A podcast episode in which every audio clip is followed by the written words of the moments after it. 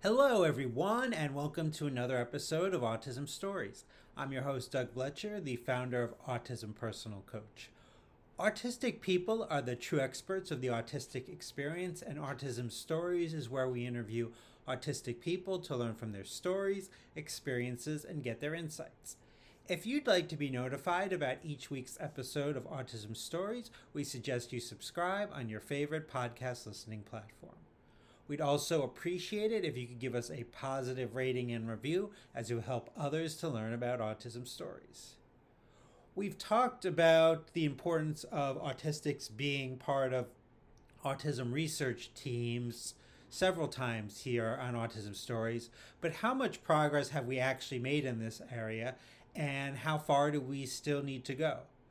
Zach Williams joins this episode to discuss this as well as his research on sound sensitivity and what psychiatrists need to learn about treating autistic patients. We hope you enjoy today's conversation. Zach, thanks so much for joining me today. No, thank you for inviting me. I'm Really excited to be here. I wanted to start off and learn uh, where does your story in the autistic community begin? It began a long time ago. So I was actually diagnosed as a young child. I was diagnosed at the age of four. So I grew up in Santa Barbara, California.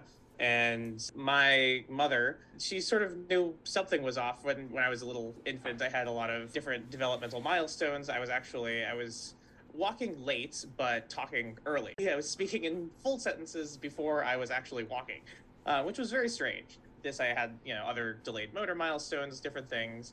And so my aunt, who happened to be a speech language pathologist, came over one day and was like, oh, Valerie, you should probably have Zach checked out um, for autism or Asperger's at the time, was what she was thinking.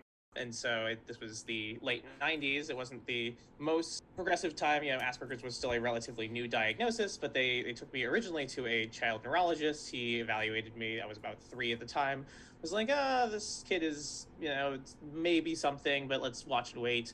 My mom was not uh, terribly okay with that, so she just went and got a second opinion. I went to the California Regional Center. California has this this lovely developmental disability service where they do a bunch of you know, publicly funded autism diagnoses for young children. Um, and there i ended up getting my my diagnosis eventually after like a school evaluation a parent interview all sorts of things.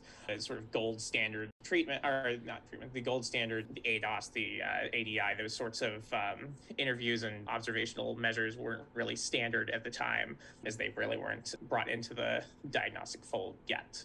But nevertheless, I, I, actually have my paperwork from back in the day and read it. I mean, really was quite the like slam dunk diagnosis if you read through it. I mean, they did quite a thorough job. And I actually happened to meet the clinician who diagnosed me later in life, who's now retired, but was a lovely uh, psychologist, Dr. Bland. And it's great to go full circle and, and meet her.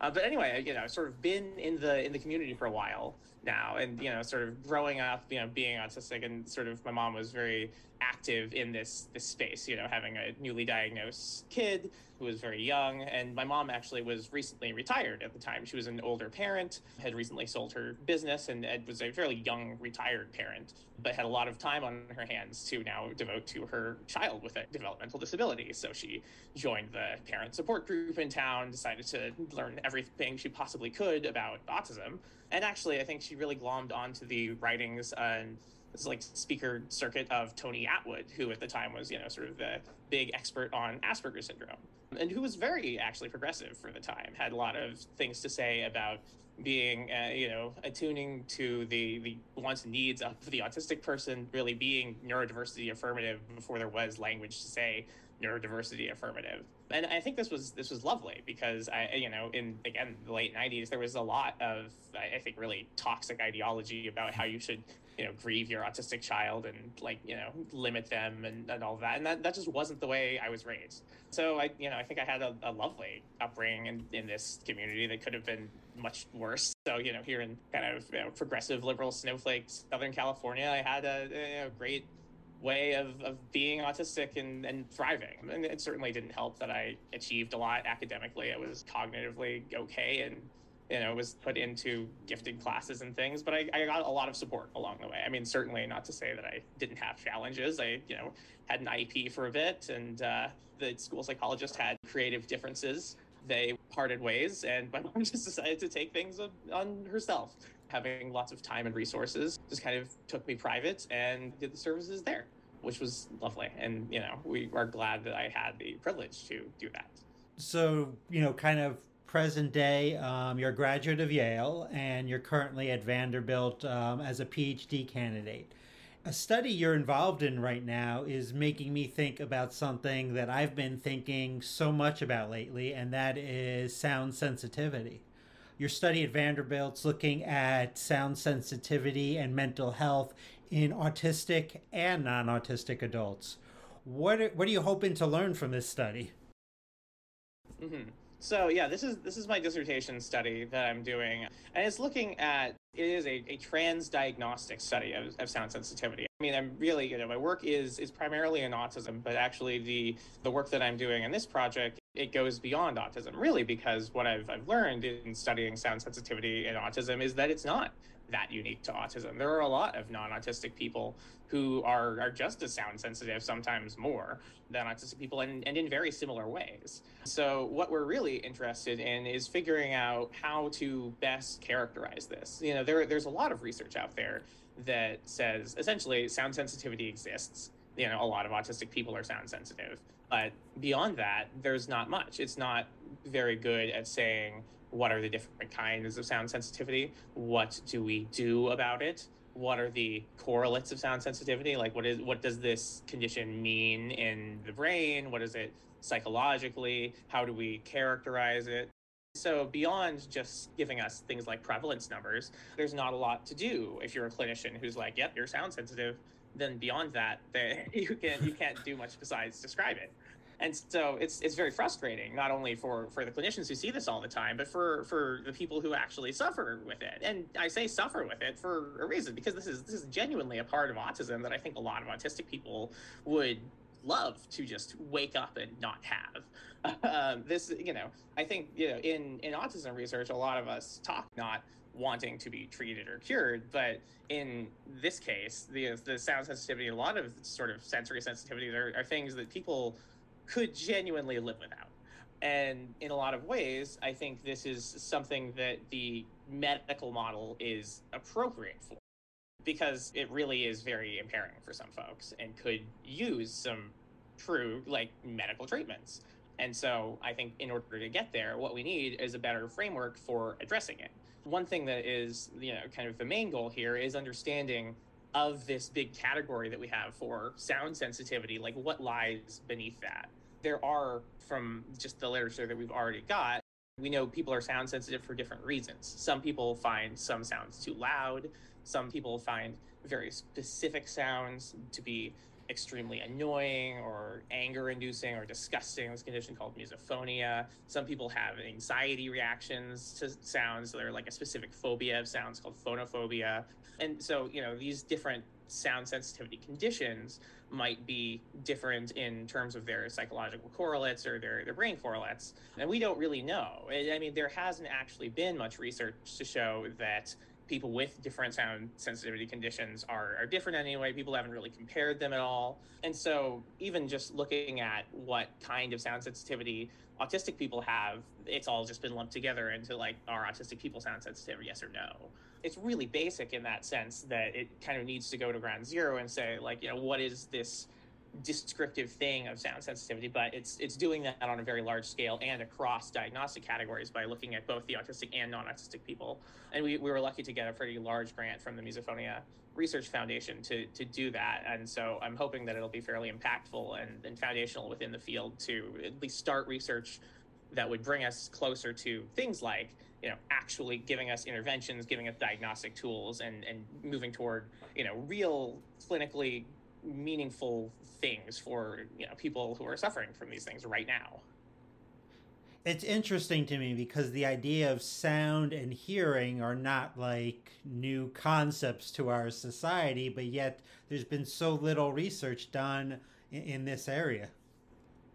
Yeah, I mean it's it's very true. I think what has been the issue, and for a lot of people, is that it, for the longest time, has been on preventing things like hearing loss, right? I mean, when, when you look at the funders who are in the hearing space, all of that money goes to hearing and communication, and all of that is really on people who are, are losing their hearing. Some of it is on other hearing conditions like tinnitus. And there are actually kinds of sound sensitivity like hyperacusis that go along with tinnitus, but there's a very, very small amount of money going into hyperacusis. It's also a pretty limited area of research and and something that you know is is probably just as understudied as this kind of sound sensitivity that goes along with with autism I would say that really, when you look at this, it's it's just an area that has, for its entire history, really been understudied, underutilized, and despite all of the people complaining of this, because you know, for one thing, I you know, there is just less urgency for a lot of these complaints. If someone comes in, let's say, and they have a sound sensitivity syndrome, and they're also suicidal, right? I mean, you know, you need to treat their their depression, their suicide, whatever. You know, that might take precedence. Nevertheless, I mean, those things have clear treatment sometimes. There might be, you know, there's just more of a pathway, there's more knowledge around it because we have that research infrastructure. It doesn't mean that these other things aren't affecting their life. And the other thing is, the other thing might be much more chronic, the sound sensitivity. It might still affect people's daily lives. It's not a zero sum game. We can't put nothing else into sound sensitivity research and I, there are seriously people who have no other problems other than their sound sensitivity who clearly could benefit quite a lot from these sorts of things. And so, you know, I think that in this case, it, it really does benefit a lot of people to to do research on this and it can improve a lot of lives, especially within the autistic community, but also in, in just other neurodivergent communities. You have no idea the amount of people who I have just been recruiting people with like flyers about sound sensitivity for the largest part. I mean, also recruiting autistic adults, but I, I have gotten a ton of people with ADHD coming into the study for no fault of others. It's just like, are you sensitive to sound? And so that population is clearly very affected by sound and yeah, could benefit quite a lot hmm. I was going to ask Are you looking for participants for this study? And if so, how can people find more information about it, Zach? Yeah, definitely. Well, let me just, uh, we are definitely looking for participants. So it is an in person study. So it, you could be within at least driving distance to Nashville. So for folks who are interested, you know, you need to come to Nashville to in-person visits. There are some online questionnaires too, but like everyone who participates needs to actually come to the lab and get some in-person testing. But assuming you are interested in that, if you want to be a part of the study, uh, we have an eligibility questionnaire you can fill out and I can actually put the link into, or I can give that to Doug to put into the podcast information. Mm-hmm. So yeah, that would be, be great if folks are, are interested in that. We'll probably be recruiting people through the end of 2023, roughly. So yeah, no, definitely interested in um, getting more participants, especially autistic and other neurodivergent people who are and aren't uh, sensitive to sound, and especially men. Actually, we are interestingly enough, uh, so far at least the uh, the participants have been about eighty percent female. It seems like we're getting a lot more more females than males. That tends to be the case for research signups anyway. Just like females tend to have a, a higher instance of participating in research, but also I think they have a higher incidence of sound sensitivity. At least that has been the, the case in some of the survey studies that I've done as well on larger scale. Now, also at uh, Vanderbilt, from what I understand, you're training to be a psychiatrist. It seems often that psychiatrists don't seem to understand uh, how to best support the needs of autistics. So, what would you say are some common things uh, you would hope or that you think that psychiatrists may overlook or not be aware of when treating a patient that is autistic? No, that's a that's a great question, Doug. And, and I think what really is the issue here is it is a training issue. And so hmm. this is this is something I'm very passionate about because I, I want to be an adult psychiatrist and not a child psychiatrist in going to autism, which is something that not a lot of people do. If you look at actually psychiatric training programs out there, you know most of the autism specialists out there are, are child and adolescent specialists. And it's not to say that that's you know a bad thing. It's just for the for whatever reason people have put their money into you know child and adolescent programs and that's where the autism specialty has been because autism is identified pretty early in most cases. And in that sense people have started you know putting the care in the child units. But nevertheless autistic children turn into autistic adults. Some of those autistic adults are not identified until adulthood and those autistic adults still need care. And so adult psychiatrists still need to be able to take care of autistic adults. And the problem, of course, is that I think in adult psychiatric training, there is really no infrastructure to do that. We don't have adult autism clinics at most places. And so even at somewhere like Vanderbilt, there there is no devoted adult autism clinic. We treat our autistic adults out of our child and adolescent psychiatry department where our you know autism specialists who are you know child and adolescent specialists who see adults too will treat autistic adults. Now i mean again these people will see autistic people across the lifespan and they're plenty good to see adults but again i think the fact that there are not autistic adult specialists training the adult specialists leads to the problem so when you have adult providers who have gone through their entire training without really getting a good clinical background in seeing autistic adults, they just don't know how to manage autistic adults. And so this leads to kind of this this vicious cycle where the average adult psychiatrist just doesn't have the the actual clinical background from their training to feel confident seeing autistic adults. And this is this is the same for most mental health providers, be they therapists or clinical psychologists, unless they have specialty autism training from a few different clinical programs that actually have these sorts of like adult autism clinics or lifespan autism clinics, then they probably don't actually have very much training in this at all and they're they're flying by the seat of their pants or maybe they had some clinical you know experience working with autistic adults. They have personal experience working with autistic adults. Either way I, I, mean you know there are obviously ways to accrue this kind of experience through your own clinical practice or your life experience but nevertheless i mean it's it's hard to come by because it's not ingrained in most training programs. With all of that being said i think we really do have a lack of training here.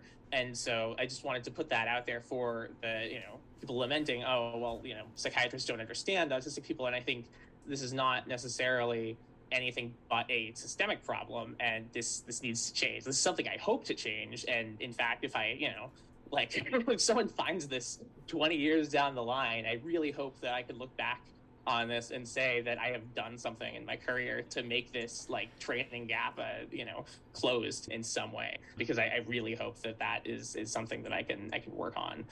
But beyond that i think that in general, it, it is notable that adult psychiatrists don't feel comfortable treating autistic patients again because of this lack of training.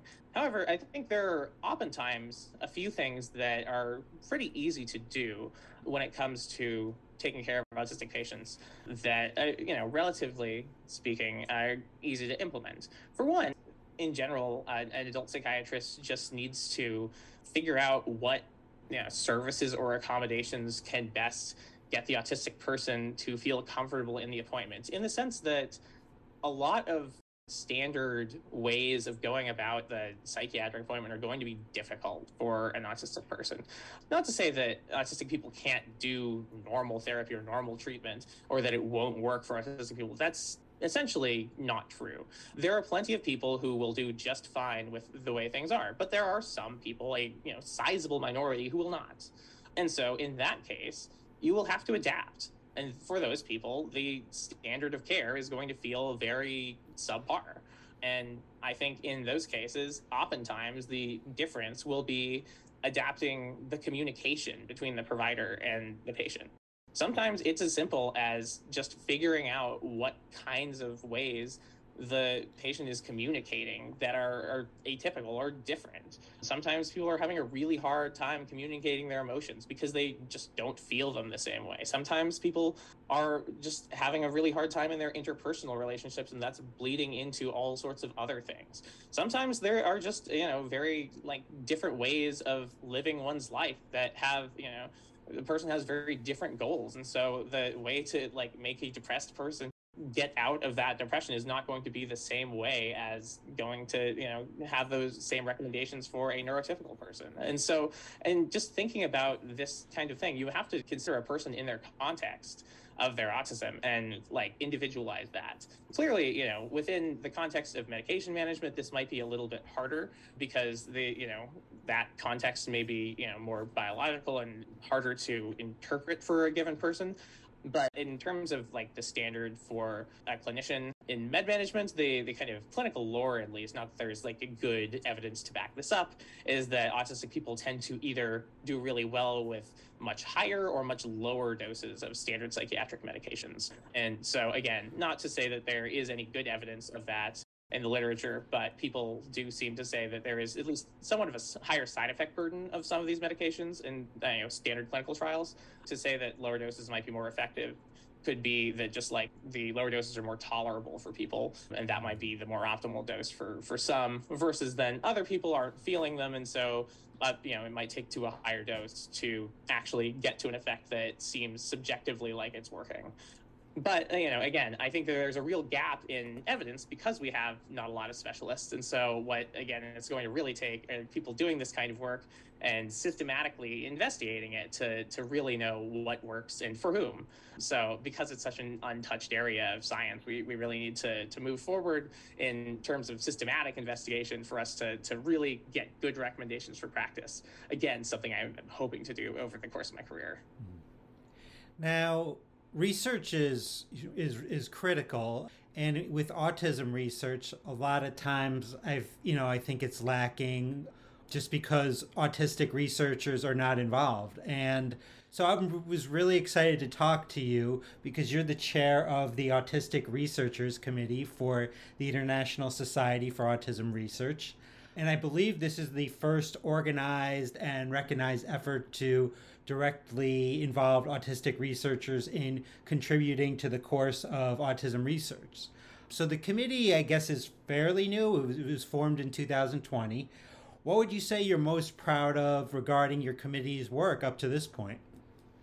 Well, I think that it, as far as the the INSAR is concerned, it, it's a really great accomplishment to just be able to to have a seat at the table. I'm I'm very excited. So you know, INSAR itself is the the premier autism research professional organization. So this is a this is a very big deal that you know they have decided to put these resources behind having a group of autistic researchers for you know in perpetuity be a part of this organization you know who is the driving force of autism research and you know we are now helping to plan the annual conference and make it more accessible and always you know going to the board meetings and you know, the business meeting and, and actually you know making key decisions about things. You know we're certainly not the we're just a committee. You know we are not the board so we, we don't necessarily have all of the decision making power but i think that we we can still do a lot to help influence this society for good. And so it's it's really exciting. As far as like the single biggest thing that we've done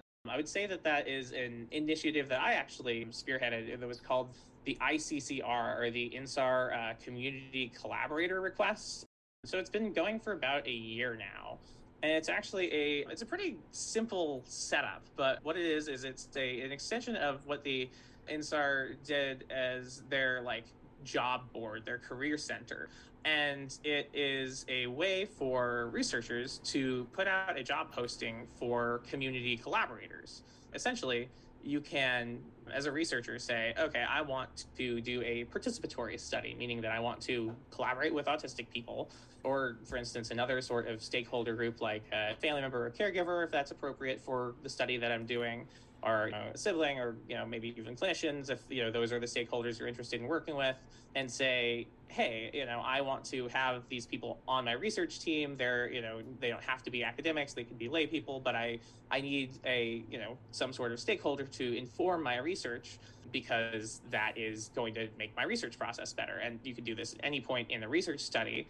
And so you post this as a job. It, you know, you can look for this person because not all researchers know where to find these people. Sure, you can recruit participants, but this is a qualitatively different thing, right? You're recruiting a member of your research team who just happens to be a community member. And we, we noticed this need as we were actually setting up our, our committee. We were talking about the merits of participatory research, and a lot of researchers are quite excited about this, and it's becoming more popular in the field. But, uh, you know, one of the questions that keeps coming up is like, this is great, but how do we do it? You know, the implementation barriers are, are there. And, and one of the biggest things is, you know, they're uh, just like finding any other member of a team, it's hard to find the right fit for a community collaborator, especially because, uh, you know, finding the right person for a job like, you know, being a, a researcher is difficult, especially if that person is a layperson who doesn't necessarily have a background in research. And so then it's great to be able to tap this untapped potential of kind of the entire autism community really to say hey if you know someone out there is interested in this you know this could be a virtual job. It could be a you know a volunteer position. You can do it for pay. For not for pay you can put them on you know as an author on the paper if they're interested in that. You know it can be any sort of arrangement that the the researcher wants to offer. We don't have any re- restrictions on that. It's just you know you can offer whatever you'd like. It's just a, a posting board essentially. But it allows people to have that freedom to make those arrangements. INSAR doesn't really get in the way of that. We just let people put that up put their contact information and then people are able to answer those posts. By doing that we really are just giving people that single location to get those uh, those postings out there, get people who are interested in participating as not as participants but as co-researchers in you know a place to look for those posts. And then it gives people a, a, the ability to really improve the participatory research process. And we're hoping that over time, this really just improves the number of participatory research studies and with it, the quality of autism research as a whole we've definitely seen this happen so far. I mean, we've not gotten a ton, a ton of uh, postings, probably about a dozen in the last year, but the posts have largely been answered. People have gotten collaborators through this. I mean, it's made some successful collaborations happen. And so I think we're just now working on advertising it, getting the word out there about this thing, getting more researchers to use it, uh, you know, getting it more populated. You know, the, the problem to me right now is that there aren't enough studies out there at a time, and there aren't enough seeing the studies that that they exist. It's not in the most uh, easy to find place on the INSAR website, though you can get to it from the homepage if you go to Autism INSAR, it's autism-insar.org, and then you go to resources and ICCR then there's a page about the ICCR that gives you all sorts of information there about it. So there you can read all about it. There are guides about how to make posts, how to look at the posts. Trying to make this as accessible as possible for people with uh, instructions about how to do things. But please, if you do actually have more um, ideas about how to improve this process, I mean, I have heard from several folks that it is kind of opaque still and the INSAR uh, website staff have given me some limitations, unfortunately, but I am always looking for ways to improve this. So please do let me know. I think we're really excited to just, you know, have this out there and get more people involved. So I always love hearing about successful collaborations. I'm wondering though about what you just kind of said about there's just not enough studies out there. So just so I can understand, there's not enough autism studies out there? Yeah, so I mean, it's it's not that there aren't enough studies in existence, but it's there aren't enough studies posted to the ICCR at a given time. So I mean, there have been a couple times, for instance, where I've given a talk on the ICCR and I wanted to demonstrate like how to go and look for the ICCR posts that are currently out there and I go and do it, and there isn't anything posted at the time, which is a real bummer because then I have to go to somewhere else on the Career Center and use a different post as a example or something like that. And so, I mean, my, my real goal would just be to have something available for people to look through at all times. And so, one of the issues is that the posts are actually time limited. So, if you do put a post on there, it gets automatically deleted after 30, 60, or 90 days based on what you select. Mm-hmm. And apparently, this is not something that the INSAR staff can change, or at least there's a web feature like request to put something in for longer. Anyway, there's like some technical reasons that this is, you know, all that exists right now, and I am currently working on changing that. so that is one reason that the the board is is you know constantly cleared, and so it doesn't necessarily mean that uh, you know there are no studies available for people, but it you know it kind of cleans itself, and so when people look at it, it doesn't mean that no one is necessarily looking, but people's posts might be taken down without them noticing. So it sounds like technical and marketing uh, issues is is where we're at. Yes, exactly. There are there are lots of logistical issues that always get in the way of uh, you know a good idea, and so um, really you know would love to have more um, time to to work on this, but unfortunately, as you know many side projects with shoestring budgets go, um, you know this is one of many things that I do, and I I need to start actually delegating some other folks on the the committee to help me with this. Hmm.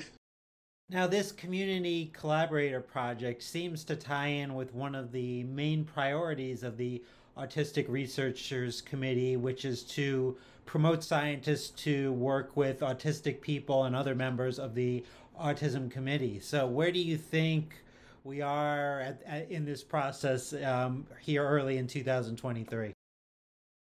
So, again, I think that the the autism research community has made a lot of strides in this direction.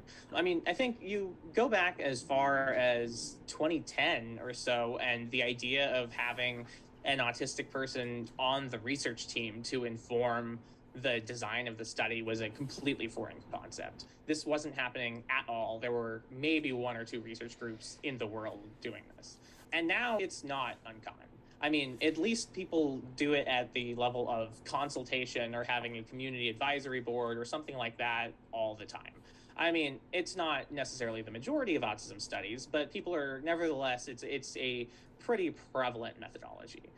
I think it could be done in more rigorous ways. And, and like people have said in other venues, it is something that can be done well, it can be done poorly, and there are, are different strategies in order to make it done you know you you can do it, to varying degrees. Like the amount of actual participation and power sharing can vary. The group AASPIRE the academic autism spectrum partnership in research and education out of portland state they're run by uh, christina uh, Nicolaidis and dora raymaker has a great set of guidelines on how best to engage in these sorts of partnerships. We actually have a couple of resources on the ICCR page about how to do this kind of research as well for researchers who are interested in um, improving their participatory research game, as it were. And so, like a starter pack for participatory autism research and things like that. The AASPIRE collaboration toolkit, which they've put out. There are definitely resources for that as well. But even so, I think that one of the main barriers remains that a lot of researchers just don't feel like they want to take the step from doing non-participatory research to doing participatory research at all because i mean one of the things that's that's tough is that power sharing is sharing power right you you have mm-hmm. to go from essentially dictating your own research to not. And that's difficult for people. It also it takes time. It takes resources. It's uh participatory research is necessarily slower. If your funder wants you to you know hit x deadline and you know get these milestones done and and such a i mean you have to take that into account when you're planning your grant when you're planning your study. If you have to you know spend the first three or four months of your you know funded project getting together your community advisors and putting together this board and making sure that everybody is on the same page with what the study is even going to do, that's going to slow things down necessarily. If you have to put all of the major decisions of the project to a vote, that's going to slow things down. It's not going to necessarily be worse research, it's going to be slower research. But if time is a priority, that's going to be something that it has costs. Not all researchers want to take those costs I think that what we have to do is we have to sell them on the benefits, which are, are many. I mean, one thing is just the, the validity aspect of the, the research. You know, a lot of the findings that come out of participatory research are simply more accepted by the community that the, the research is meant to benefit. I mean, the people that autism research is for are arguably autistic people. And so the you know, we stand to benefit the most from autism research. And, and don't get me wrong, there are certainly things like meta research and, you know, research on research methodology and things that are, you know, research for researchers. But at the end of the day, the, the end goal of research is to improve the lives of autistic people. And so at, at the end of the day, you probably want your research to, you know, land well with the community that it's meant to benefit. And how best to do that is usually by having community members on your research team that give it a once over at least and help you see with a different set of eyes what that research is going to look like when the community sees it because there are really blind spots that academics have. I mean, I, you know, as an academic or someone who has, you know, been academically trained, I write and now speak in academic ease. I, I use big words. I, I mean, I probably have since I was a kid, but I mean, even so, I think that one of the, the biggest problems is that I, I don't use enough layperson friendly language. I think that I could do a lot better to communicate my science in a way that folks who are non scientists could actually digest. And one of the best ways to actually get that out to people is to have real lay people sit there and listen to me talk about my science. Because when their eyes glaze over, I know that I have done something that says, ah, yes, that is where the, the words are, you know, over their head. And so, I mean, the same thing. If you are disseminating your science in a way that you know lay people can't understand, then lay people will not consume your science. Plain and simple. These are invaluable things for scientists to understand. And you know, again, these like not only does it become more respectful, it becomes more accessible, it becomes more valid. And you know, we just miss these things because we're so used to just talking to other scientists that we we just don't even realize how important this is to making our science impactful. And you know, what do we do all of the science for? To disseminate it, to get other people to care about it. So why not put in the extra effort to make other people care? And lastly, Zach, how can people learn more about you beyond this interview? Sure. And so I think one of the, the best ways for people to do that would probably be to uh, follow me on Twitter. I'm, I'm fairly active there. And so that would be at uh, Quant, Q U A N T Psychiatry. And so I, you know, that would be a, a good spot for people to uh, get to see some of my work and other, you know, science and advocacy stuff that I do. If you also, I guess on on my Twitter, I have a link to my research ResearchGate, which is where I put up a lot of my research papers and uh, presentations and things, even things that are behind paywalls. They're usually open access on there if you are interested in you know following my work my, my ResearchGate has pretty much all of it i've also you know i have a google scholar and ORCID profile yeah I, I, you know i think I, I do publish a lot of work i'm happy to you know if you are ever you know interested in reading any of it and don't have um, access to it feel free to shoot me an email at uh, zachary.j. Uh, williams at vanderbilt.edu happy to send you any of it or, just chat about anything you know, always happy to you know talk about any of these things. Um, really excited to be a part of this, and uh, you know, again, it's it's great to be a part of this community. And again, yeah. So thank you so much for uh, for having me. This has been such a lovely experience. I'm, I'm really excited to, to share my story and my work with uh, with the rest of the community. And I would encourage everyone to follow you on Twitter, especially if they're interested in autism research, because you can learn a lot that way. And Zach, I really appreciated learning a little bit more about you and learning more about some research. So thanks so much for your time today. Thanks so much, Doug. Anyway, have a great time. Thanks so much to Zach for the conversation. To learn more about Zach and his research, please check out the links in the podcast description of this episode. Did you know that Autism Personal Coach provides neurodiversity affirming support by autistics for autistics through our customized coaching? If this is something that you're interested in learning more about, please visit autismpersonalcoach.com for more information. I hope you enjoyed this episode of Autism Stories, and if you did, if you could tell a friend, foe, or anyone you know about it so they could have the same enjoyable and educational experience as you when listening to Autism Stories, be very much appreciated. Until next time, I'm Doug Blecher of Autism Personal Coach. Talk to you then.